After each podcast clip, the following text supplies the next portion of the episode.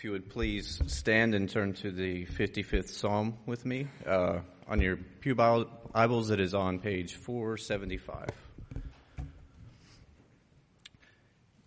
Give ear to my prayer, O God, and hide not yourself from my plea for mercy. Attend to me and answer me. I am restless in my complaint and I moan, because of the noise of the enemy, because of the oppression of the wicked.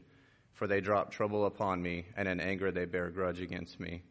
My heart is in anguish within me. The terrors of death have fallen upon me. Fear and trembling come upon me, and horror overwhelms me. And I say, Oh, that I had wings like a dove. I would fly away and be at rest. Yes, I would wander far away. I would lodge in the wilderness. I would hurry to find a shelter from the raging wind and tempest. Destroy, O Lord, divide their tongues, for I see violence and strife in the city. Day and night they go around it on its walls, and iniquity and trouble are within it. Ruin is in its midst. Oppression and fraud do not depart from its marketplace. For it is not an enemy who taunts me, then I could bear it. It is not an adversary who deals insolent with me, then I could hide from him. But it is you, a man, my equal, my companion, my familiar friend. We used to take sweet counsel together within God's within God's house we walked in the throng. Let death steal over them. Let them go down to Sheol alive. For evil is in their dwelling place and in their heart. But I call to God, and the Lord will save me. Evening and morning and at noon I utter my complaint and moan, and he hears my voice. He redeems my soul in safety from the battle that I wage, for many are arrayed against me. God will give ear and humble them, he who is enthroned from of old, because they do not change and do not fear God. My companion stretched out his hand against his friends. He violated his covenant. His speech was smooth as butter, yet war was in his heart. His words were softer than oil, yet they were drawn swords. Cast your burden on the Lord, and he will sustain you, and he will never, and he will never permit the righteous to be moved. But you, O God, will cast them down into the pit of destruction. Men of blood and treachery shall not live out half their days, but will trust in you. This is God's word.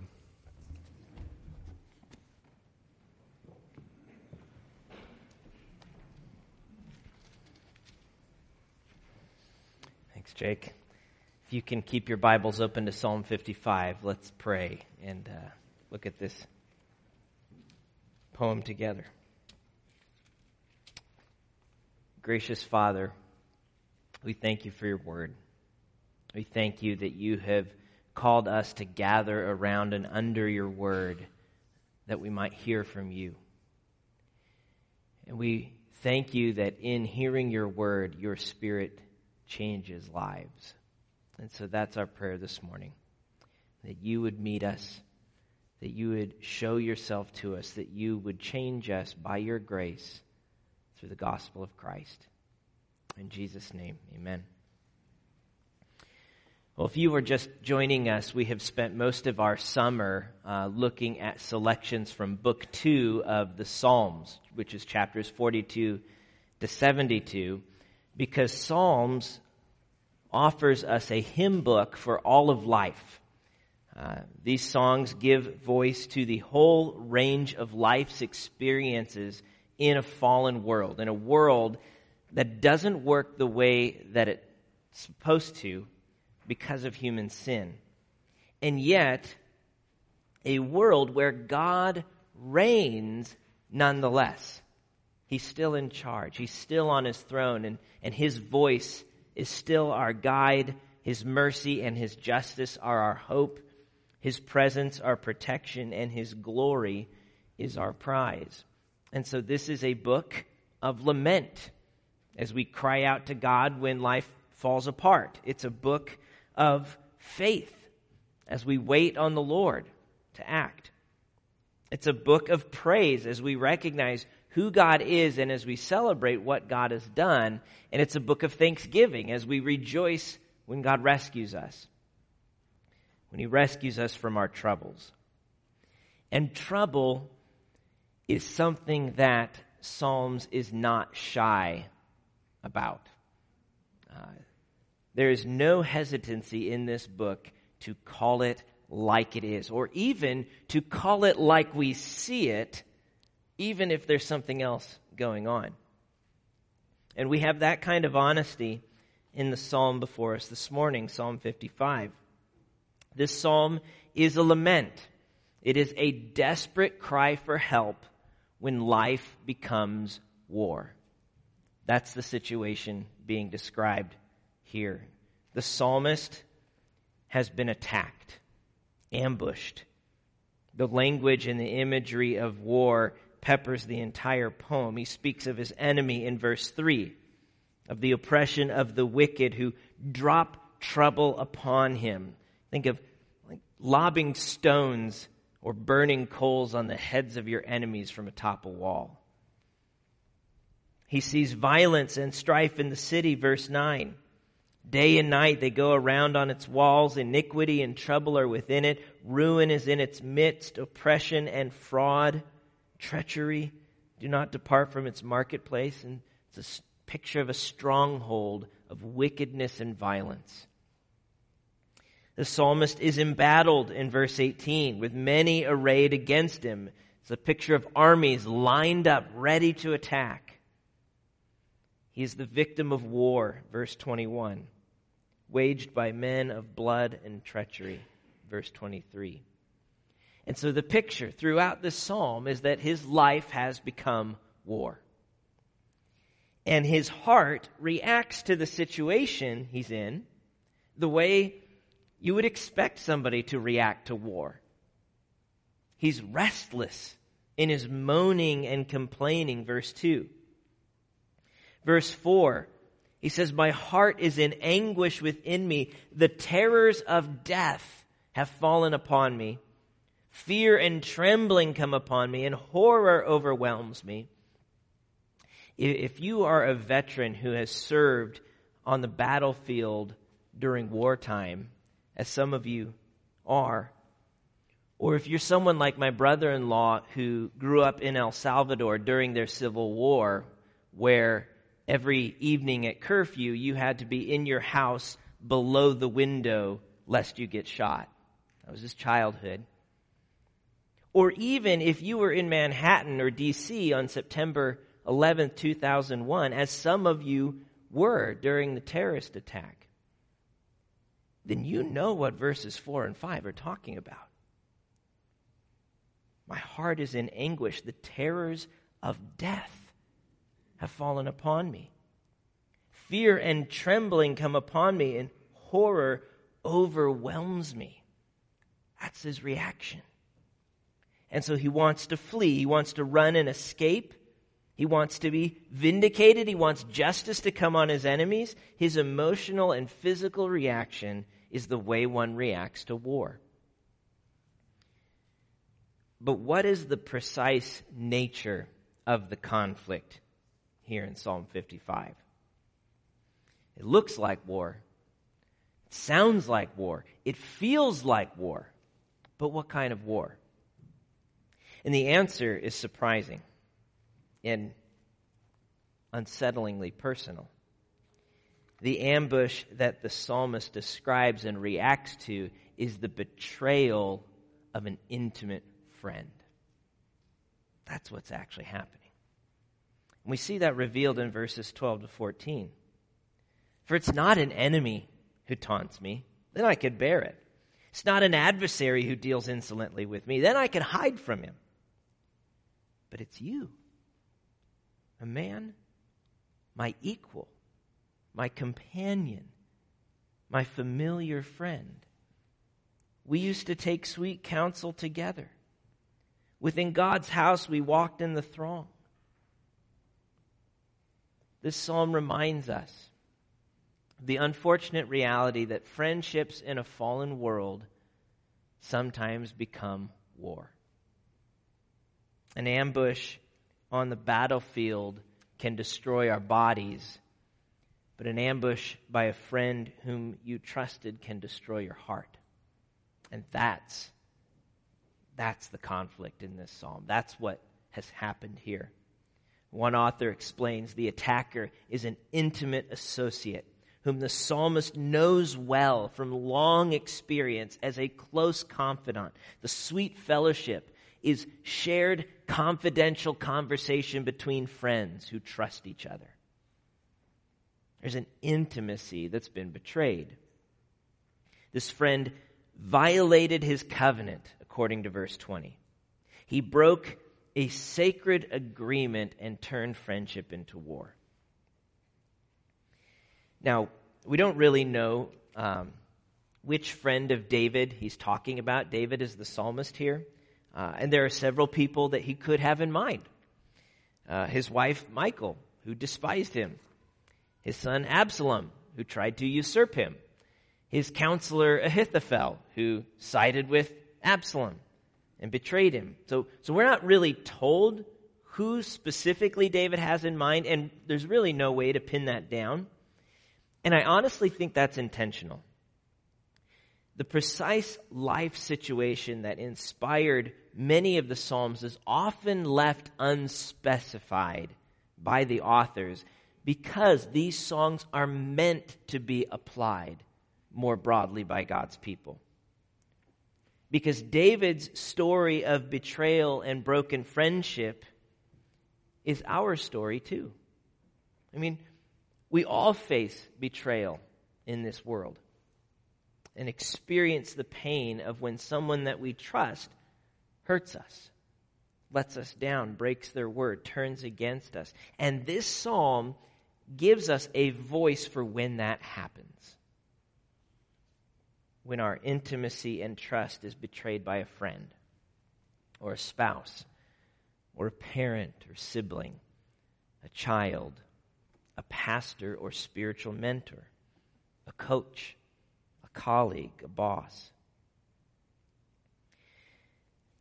You cannot have real friendship without vulnerability. And vulnerability is risky. It's risky. It's why intimacy can be so hard for some of us. A good friend of mine describes intimacy between friends or within marriage as taking off your armor and handing the other person your sword. You're opening yourself up. You're letting them into the raw truth of who you are with nothing to protect you anymore. You really have to trust somebody to do that. And the psalmist trusted his friend. He took off his armor, he handed him the sword.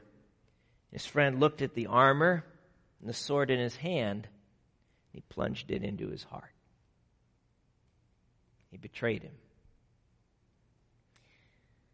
But it wasn't a literal sword. We see that later in verse 21. And we really see hints of it uh, throughout the psalm that, that the weapon wielded by this unfaithful friend was not a sword, but words. His speech was smooth as butter, yet war was in his heart. His words were softer than oil, yet they were drawn swords. You know, we, we teach our kids the playground coping mechanism of uh, sticks and stones may break our bones, but words will never hurt us, right? But the longer you live, the more you realize it doesn't really work that way. Words can destroy us. They can. They can destroy our reputation through gossip or slander. They can destroy our trust or security through lies and deception. They can destroy our self image through mockery or, or sarcasm, our confidence through constant criticism. I mean, sticks and stones can bruise our flesh, but words attack our hearts. That's where they they aim. They can create bruises that no one else knows about which can therefore go neglected for years. Wounds, like Proverbs 12:18 describes. There's one whose rash words are like sword thrusts. You know, everything out of their mouth feels like another stab. But the tongue of the wise brings healing. And to make matters worse in this friendship, there was a, there was a, a spiritual component to their intimacy. He and his companion were not just work buddies or workout buddies, they worshiped God together. Within God's house, we walked in the throng. It's the picture of the processional of worship at the temple. They didn't just bond over shared interests. You know, you like hiking, I like hiking. Hey, let's hike, you know. Uh, they didn't just bond over shared ambitions. They bonded over the worship of God. Which makes the pain of betrayal all the more amplified and acute. How can you raise your voice in prayer with me or in praise to God with me and then turn and treat me like this? And many of us can tell stories like this stories of how we've been let down or turned against or betrayed. And if not our story, the story of someone we know and love. I have a former brother in law whose betrayal is still wreaking havoc on our family three, day, three years later.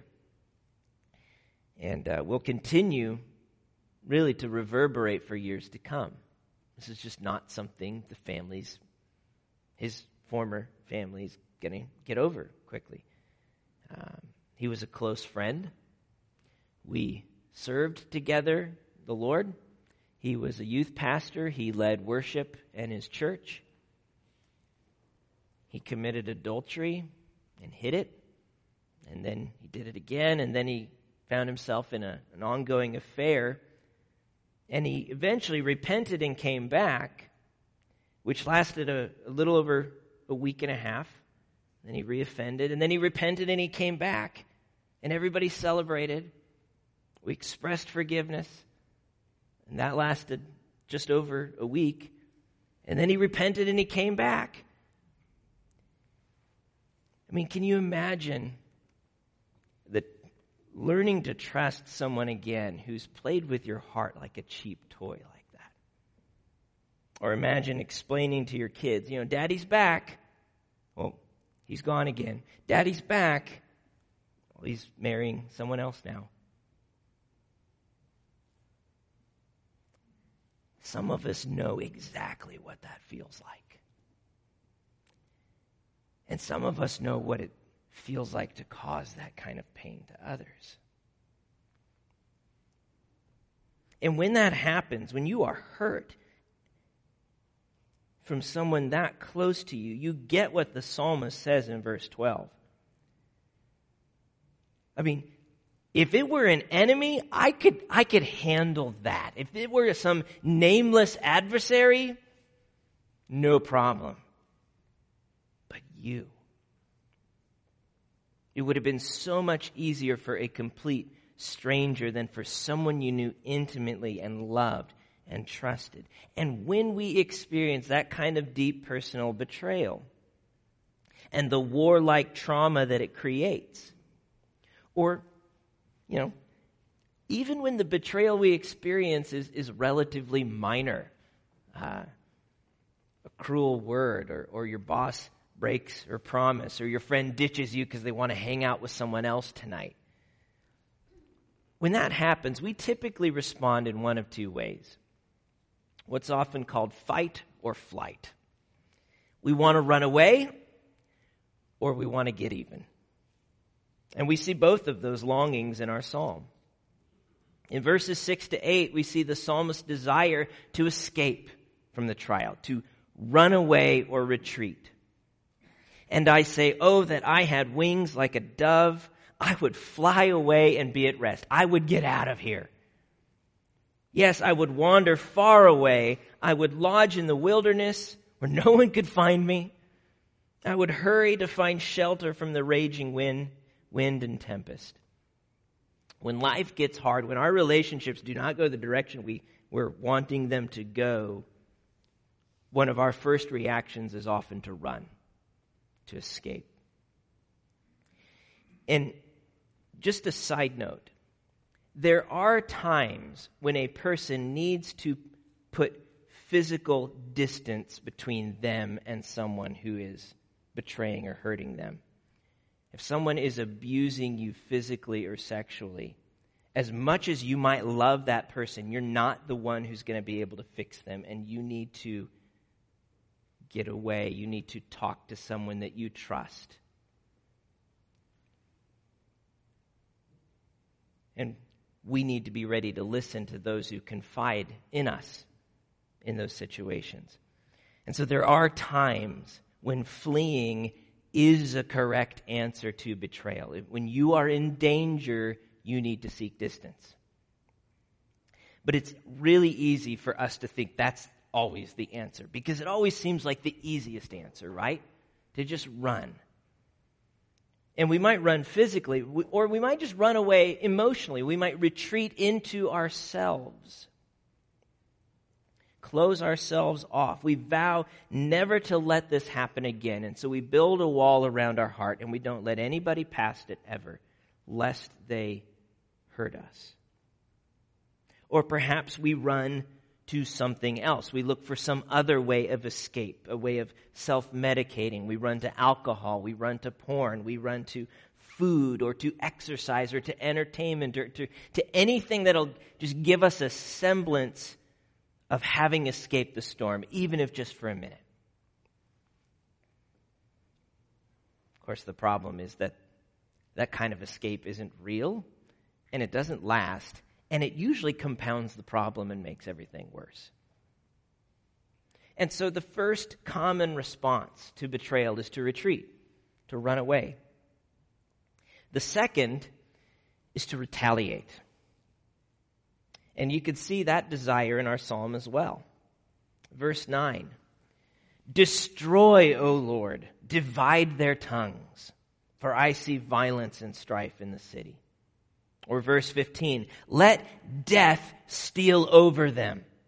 Let them go down to Sheol alive. Ever prayed that over someone?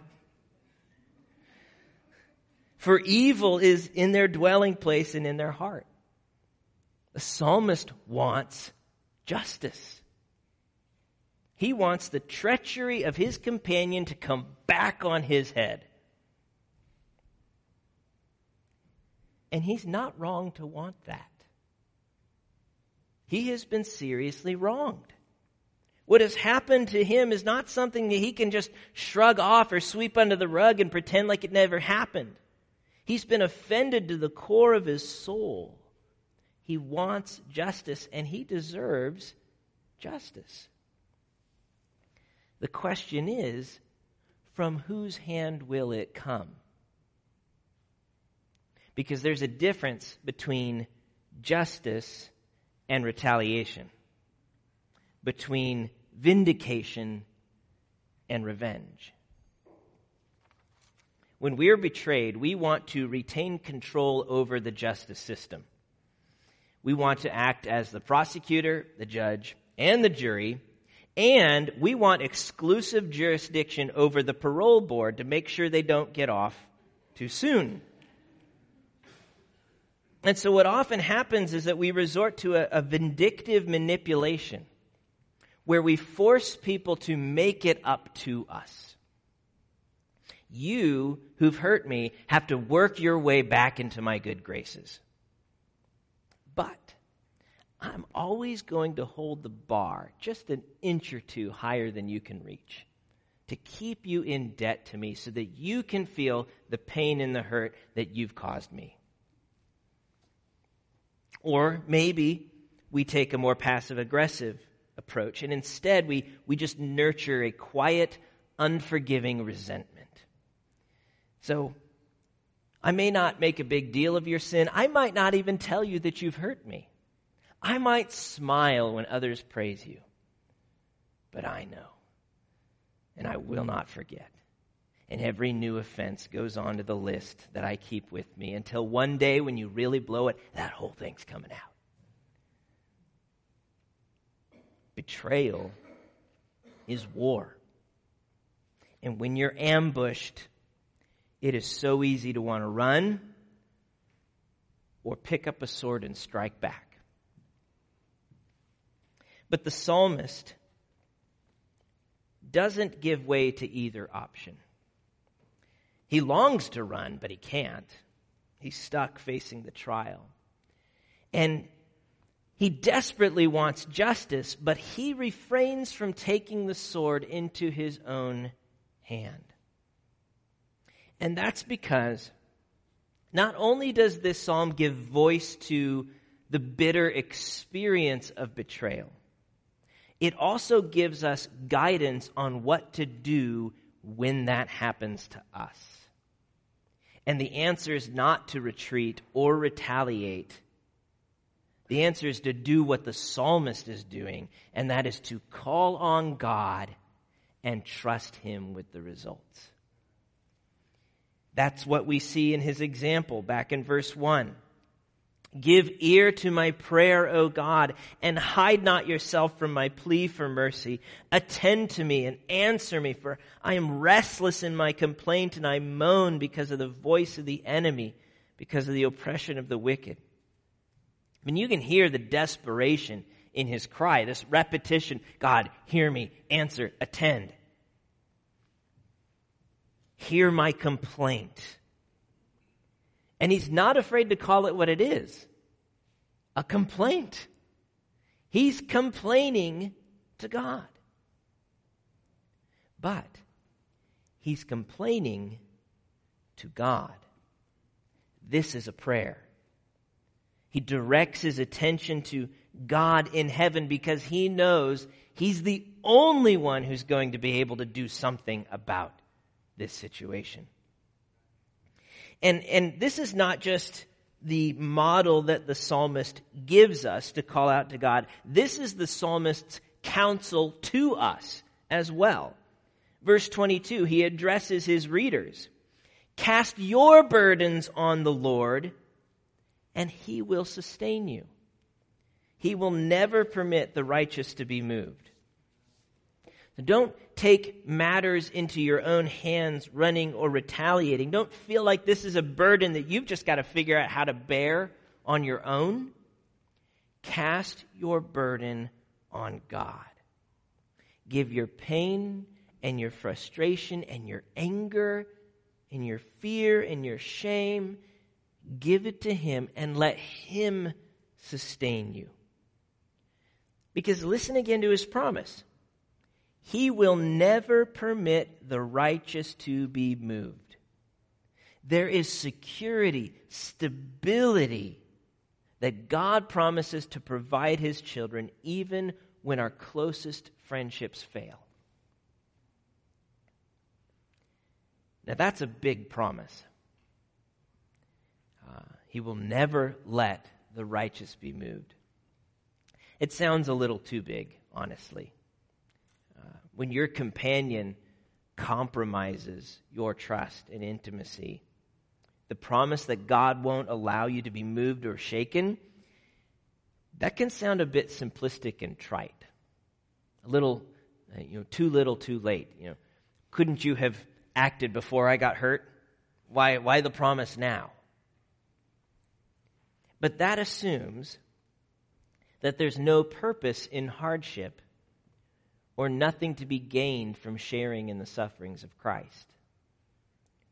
That assumes God's main, job is to protect us from hard things, when in fact there is a much, much bigger and more beautiful purpose for which He is working all things out, namely His glory and kingdom. And it's this kingdom and glory that we behold and learn to depend on when we cast our burden on God and trust Him with the results. That's what we see in verses 16 to 19. The psalmist actually tells us why he's calling on God. He gives us the reasons. But I call to God, and the Lord will save me. Evening and morning and at noon I utter my complaint and I moan, and he hears my voice. He redeems my soul in safety from the battle that I wage or, or the battle against me. For many are arrayed against me. God will give ear and humble them, he who is enthroned from of old, because they do not change and do not fear God. So, so why call on God and trust Him instead of figure this out on my own? There are four reasons in these verses I just read. Four reasons to trust God in the face of betrayal. First, because God is still on his throne. He who is enthroned from of old. For as, as much as we wish that our circumstances would be different, it's not as though God fell asleep or he slipped off of his throne for a moment and everything, you know, went out of whack. He has reigned from eternity past. He will reign for eternity future, and He is reigning right now in the midst of our hardship and heartache.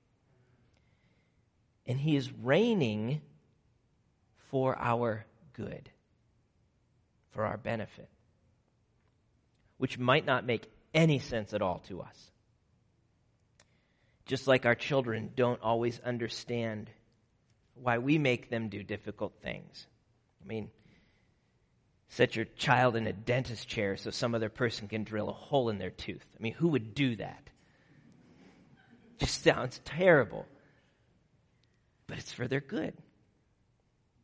We do it because we love them. And so God, in Christ, is working all things out for our good and His glory. So we cast our burdens on God because He is still reigning from His throne, even if we can't make sense of what He's doing. Second, we trust God because He hears. Evening and morning and at noon I utter my complaint and moan, and He hears my voice. I mean, it may feel like no one's listening. It may feel like my prayers are just bouncing off of the ceiling. But when we pray in Christ, God hears our prayers in heaven. And think about it the God who rules the entire universe cares enough about you personally that when you talk, he listens. I mean, imagine trying to put a call into the White House. Like, what are your chances of actually getting through to the president? You know, somewhere between slim and none, right? But the God of the universe who rules everything hears your prayers. It's amazing. Third, God redeems. He reigns, He hears, He redeems. He doesn't just hear our prayers, He acts to do something to redeem and to save. But I call to God, and the Lord will save me. He redeems my soul in safety from the battle against me. He doesn't leave us alone in our pain, but in His mercy and His compassion, He meets us where we are to deliver and to redeem us, to restore our broken hearts. And sometimes that means restoring the broken relationship. God can do it. As much as it may feel impossible, God is able to do that. There is nothing that sin touches on earth that the grace of heaven cannot redeem. No marriage is beyond repair if both husband and wife are willing to submit their lives to Christ. No friendship is, irrep- is uh, irrep- irreparably, is that how you say that? Irreparably damaged. No friendship is damaged beyond repair if both parties are willing to seek the grace of Christ together. Which is not easy, and it takes time, and it often takes a whole lot of help. It takes a miracle of God which means hoping against hope if you're the one who's been betrayed, and clinging to the cross as your only defense for the one who's done the betraying. But there is hope. Because, I mean, you think about it. If, if the cross and resurrection are able to save our souls from an eternity in hell, can they not also restore a broken marriage or a broken friendship or a broken family. God can do it. But sometimes the redemption of God doesn't result in reversing the offense, you know, making the friendship just like it, it was before.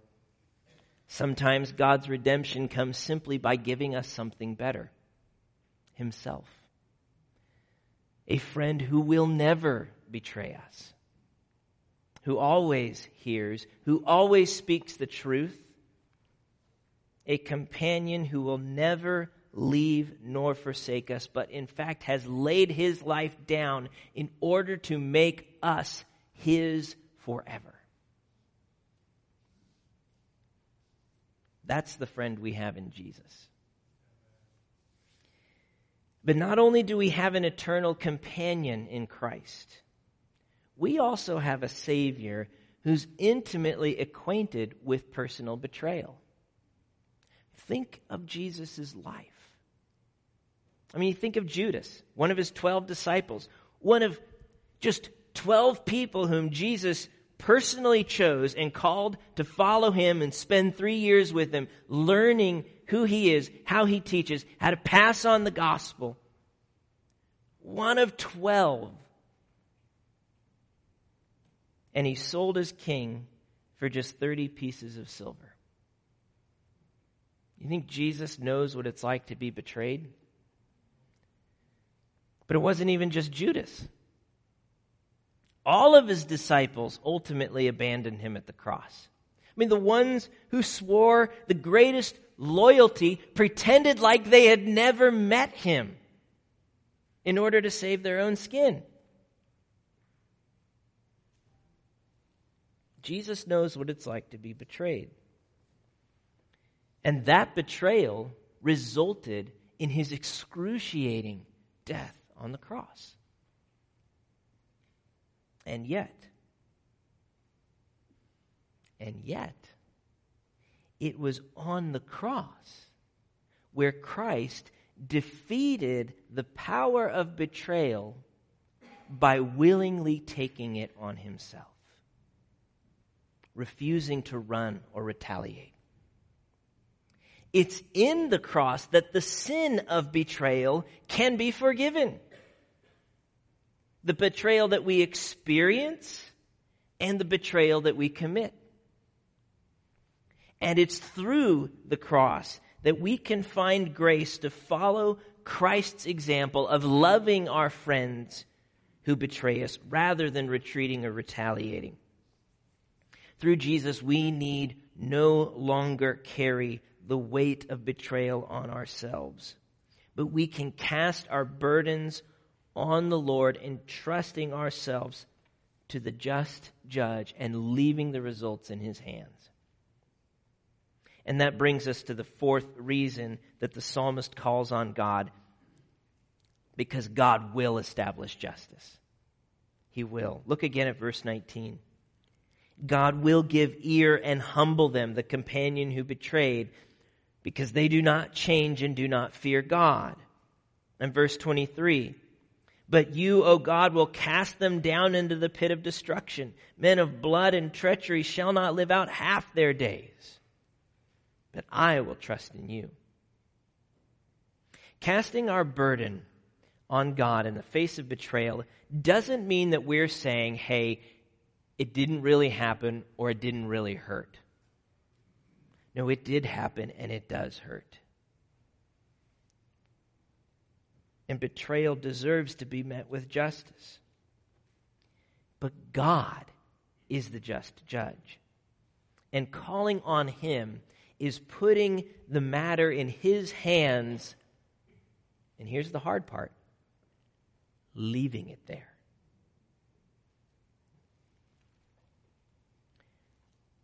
Listen to how 1 Peter 5 6 through 7 puts it, which echoes our psalm. Humble yourselves, therefore, under the mighty hand of God, so that at the proper time he may exalt you, casting all your anxieties on him, because he cares for you. You cannot cast your burdens on God unless you humble yourself before Him and trust Him with the results. We, we want to exalt ourselves. We have to trust God to exalt us at the right time. He is our vindication. He is our vindication. And He will deal justly with betrayal and with all human sin, either through the cross, where Christ took it on Himself and exhausted God's wrath against it, such that forgiveness is possible, or in the final judgment, where those who reject Christ will bear the weight of sin themselves. But justice will be served. And if we have confidence in God to establish justice, that means we don't have to take matters into our own hands. We don't have to bear a grudge or get even. We are free to love our enemies and pray for those who persecute us, just as Christ commanded and just as Christ modeled. And here's the real miracle we are free to forgive.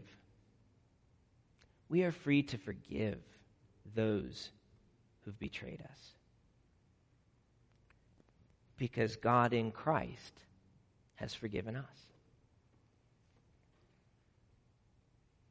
Listen to 1 Peter 2:21 through 23.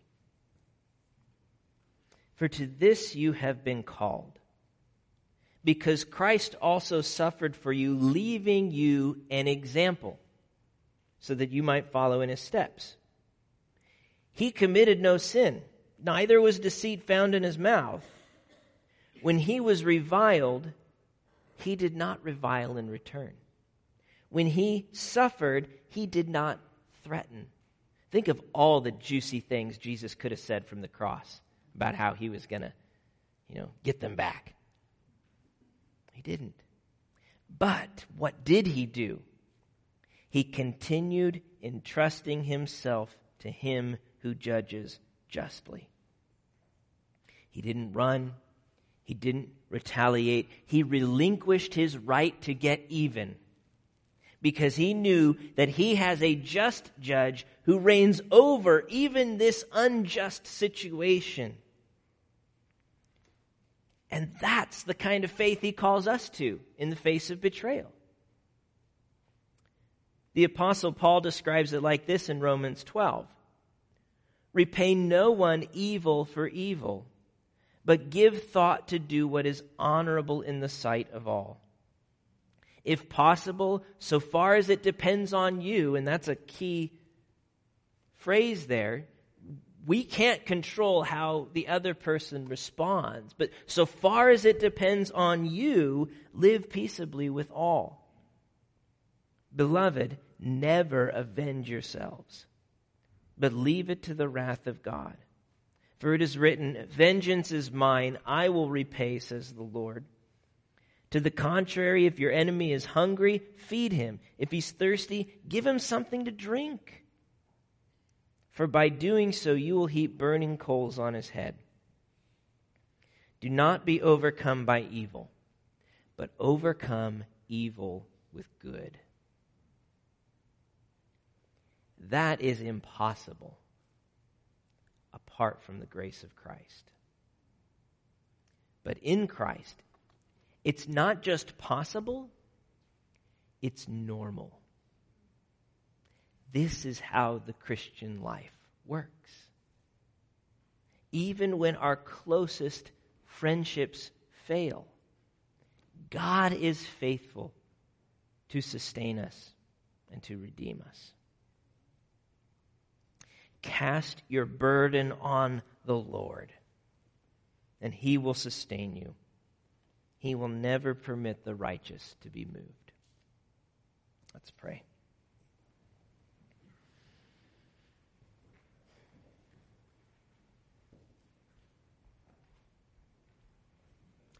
Gracious Father,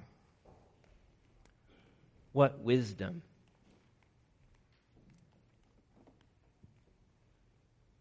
what peace. Thank you that you are a God who meets us in every situation in life. And Lord, as much as we hate facing these kinds of trials, thank you that you promise that the righteous will never be moved, that your children will be sustained by your hand, not by our own. Lord, give us the courage to believe that. Give us the courage to hope against hope for those of us who are living and facing uh, this kind of painful betrayal. Give us the humility and repentance for those of us who are guilty of it. Would you cause all of us to cast our burdens on you, to trust you, to follow you as we seek to display your glory in our lives, in our families, as a community, as a congregation, Lord. Thank you that you are on the throne and that you redeem. May we cast our burdens on you, God. In Jesus' name, amen.